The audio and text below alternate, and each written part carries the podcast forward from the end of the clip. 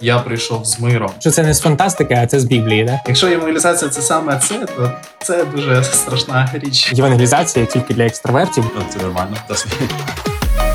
Ви слухаєте подкаст про учнівство як спосіб життя і церкву щоденно, як ком'юніті 24 на 7.